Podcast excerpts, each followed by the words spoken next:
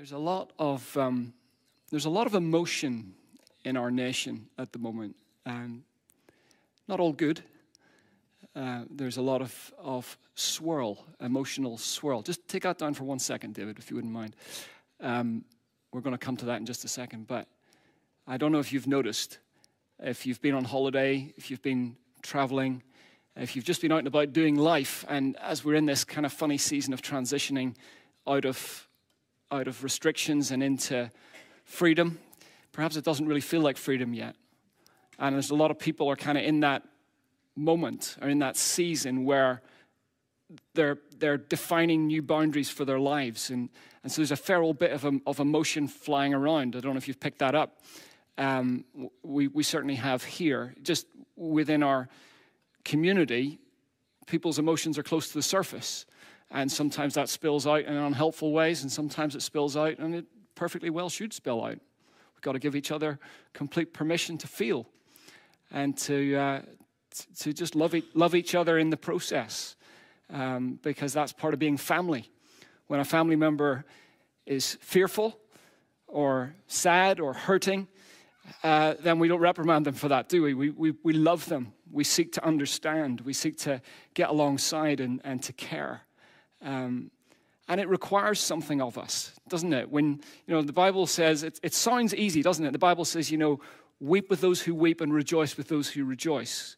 And sometimes we need to be able to do that within the same 10-minute period of time. When you meet somebody who needs to weep and then you meet somebody who needs to rejoice, and it's like, how do I do this? How do I do this? It's tough. It's tough. And it's happened all across the world. It's happened all across our nation, but all across the nations of the world. People have been on this kind of roller coaster. That was the image that is now going to pop up on the screen. I came across this a number of months ago. You may not be able to see it. I'll explain it roughly to you. Over at this side of the screen here, you definitely can't see this. This is lockdown one, and this is the timeline running along here. And up here we have the emotions of our nation, okay? So you can see already, it's like all over the place, isn't it? And in lockdown one, we hit lockdown, there was lots of confusion, and then all the toilet roll ran out, and suddenly the emotion of the nation went down. You know, we took this big plunge. And then we began to crawl our way out of that, and the summer came around, and we had a little bit more freedom, and some of us went on holiday, and it felt like, oh, we're on the up, it's okay, it's okay. Then came lockdown two, sort of October, November time last year, and we were doing that very British thing of gritting our teeth, bearing it. It's going to be all right. We're going to get through. By Christmas, it'll all be over. No. And by Christmas, the government gave us, what was it, 2 days, 3 days, where we were allowed to see a few people, and we all had a nice Christmas day-ish.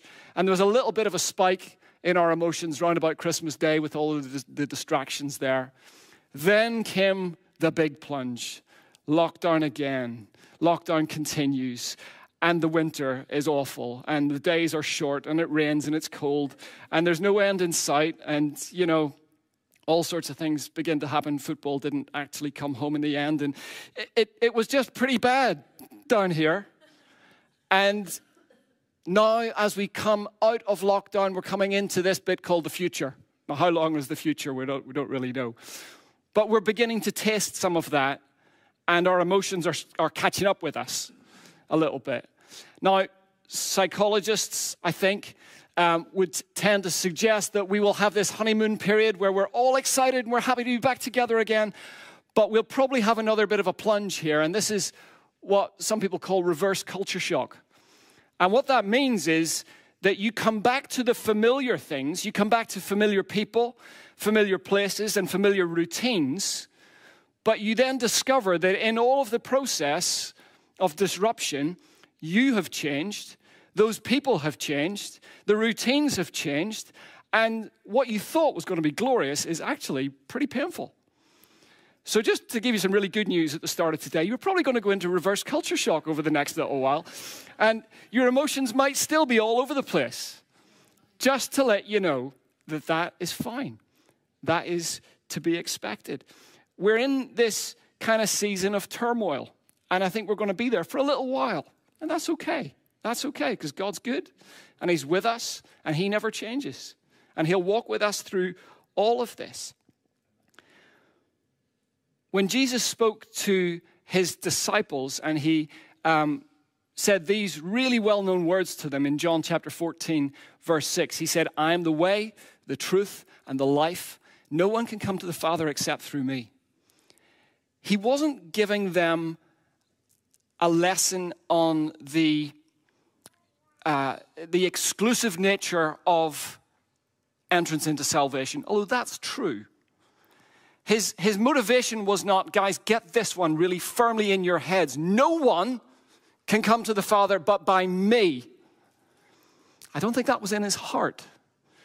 The reason I think that is when I look back at the context of that passage and where it was that Jesus spoke those words, he was speaking to the closest people that he knew on the planet, the ones that he'd walked with daily for 3 years, and they were in turmoil. They were totally distraught and upset because in the chapters leading up to John chapter 14, Jesus is speaking to his disciples as they make their way to Jerusalem, and he is saying to them, I'm going to be taken from you. I am leaving this world. And let's remember, these 12 apostles, they were the ones who had given up everything for Jesus. All of their security was in this guy. And he says, I am leaving you, and you can't come with me. And the place I'm going to, no, you can't come there. You look for me, but you will not find me. And they get to Bethany, and they have a meal with Mary and Martha and the family that he loves that Kwesi spoke to us about last week so brilliantly. And Mary lets down her hair, pours out this expensive perfume on his feet, and Jesus says, this is to prepare me for my burial. I'm going to die. We're going to Jerusalem, and I'm going to die. And the guys are distraught. They're like, no, please, no, please, no. They get to the Last Supper, which is where these words were spoken. And in that Last Supper, while they're desperately hoping that all the stuff that Jesus has been saying is not really true, Jesus goes further, and he says, yeah, one of you is going to betray me. At which point, Judas gets up and walks out. And they're like, what? What? Betray him? And then he goes even further and he says to Peter, who is like the rock, that's what his name means, the unchanging one. He says, you will deny me 3 times. These disciples are distraught. Their emotions are like shattered. And so in that context, as I'm looking at scripture over the last few weeks, to bring this very simple message, I'm thinking, Jesus did not stand there with a kind of intellectual, let me tell you some truth. He's looking at his room of closest friends who've probably got tears in their eyes, whose hearts are fragile and broken. And he said to them, I'm the way. I'm the way. I'm the truth. I am the life.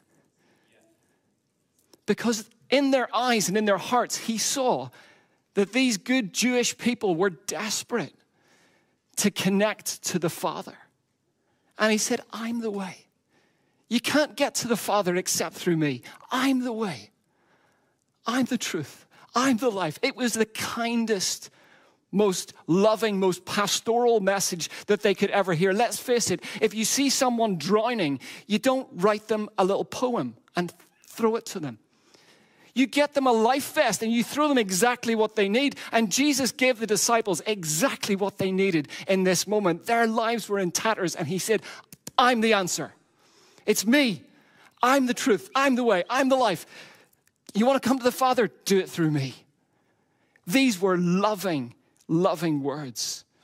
And this is what he wants us to get hold of today as well. He said, people, do your lives look like that? Is your heart all over the place? Are your emotions up one minute, down the next? Are you crying on a Monday and laughing on a Tuesday? Listen, wherever your hearts are at, whatever you feel you need, do you need truth? Do you need life? Do you need to know the way? Come to me. Come to me. Come to me. Don't numb yourself. We are the world's finest at numbing our pain. And we numb our pain through binge watching Netflix, through drinking wine, through going out for a meal, through going for a walk with a friend, through doing the gardening. I hate gardening, but some people numb themselves by doing gardening. It is pretty mind-numbing, but none of those things are bad. Please don't mishear me, okay? All of those things are stuff that we do, and we can do it and take great joy in it. But if we do it so as to avoid his gaze, so as to avoid the comfort that he offers us, the answer that our hearts actually need, there's no life in that. And he knows what our hearts need. So he says, come to me. Come to me. Come to the Father through me. That's the highlight bit there. Are you in pain? Are you shattered? Are you wrecked? Are you just dog tired at the end of 18 months of this nonsense? Come to the Father. Come to the Father, and come through the person of Jesus. We've just focused on Jesus as we've worshipped. It's been beautiful, because that is where life is.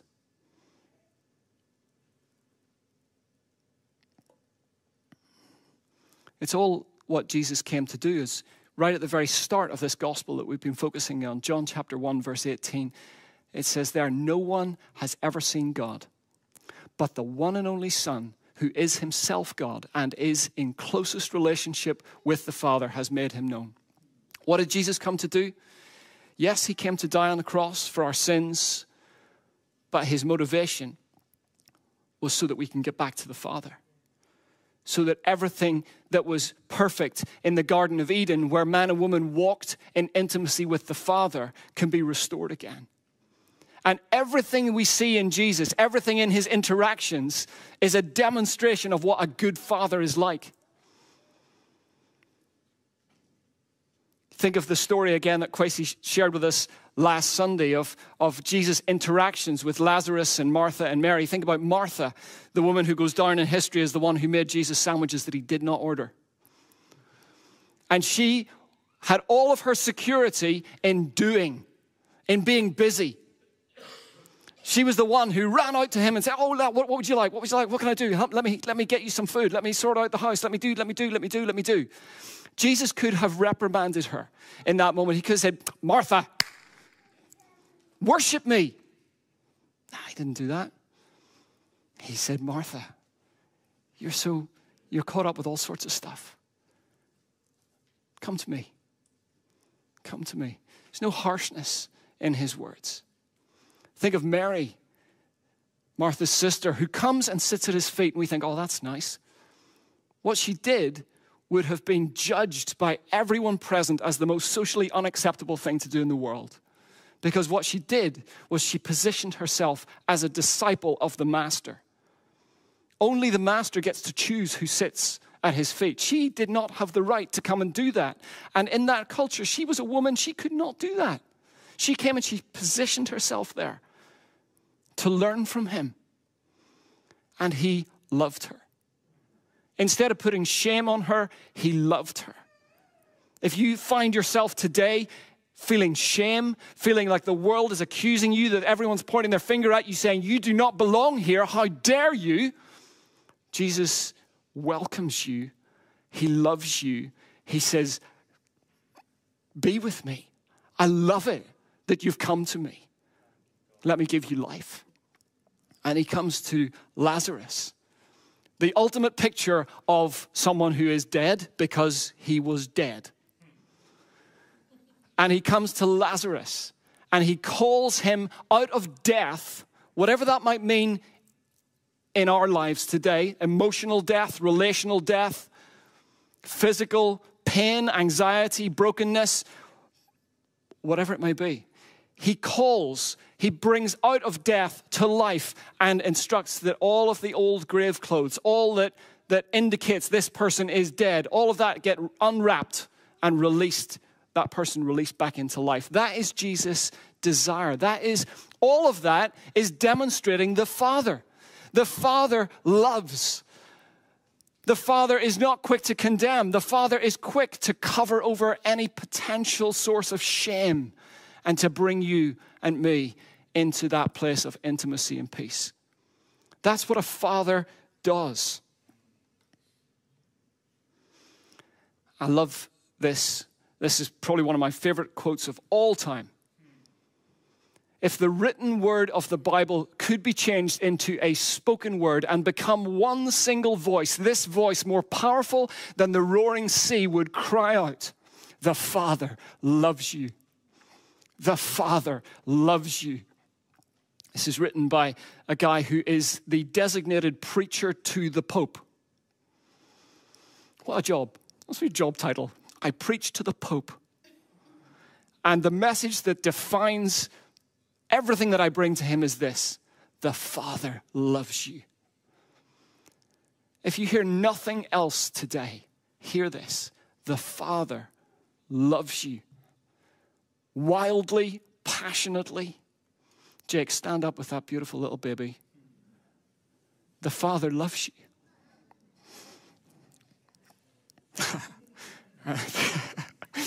The Father loves you like that. Such tenderness, complete acceptance. The Father loves you. How many times can we repeat it? It's that simple message. It's that simple one note. I felt compelled to go and buy one of these. Bet not many people have seen one of these for a while. This is a tuning fork used in music to make sure that the instrument you are tuning is tuned to the right note. Let's see if it works. Can you hear that? Okay, bit of a challenge on these microphones, but that is 440 hertz exactly. It's a pure note, and there is something that the Lord is calling us, His people, today in this season for the next season, which could be all over the place. But He says the most important thing you can do is tune your heart to this one truth: the Father loves you. It's that love that will carry you no matter what the journey looks like ahead, no matter what this next season is. It's His love. It's His love. Always His love. There are many other tuning forks in the world.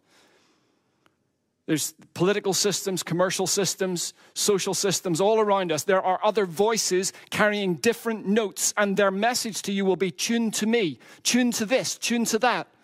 You want to succeed? You want to get through this? Tuned to me. Jesus says, no, come back to the Father. Come back to the Father. Get yourself aligned to His voice, which simply calls out to you again and again, I love you. Which is why we're going to do this. The band are going to come back up and help us. And if you've got your little bit of stuff, just want you to take hold of it. The band are going to lead us in worship. And what I want us to do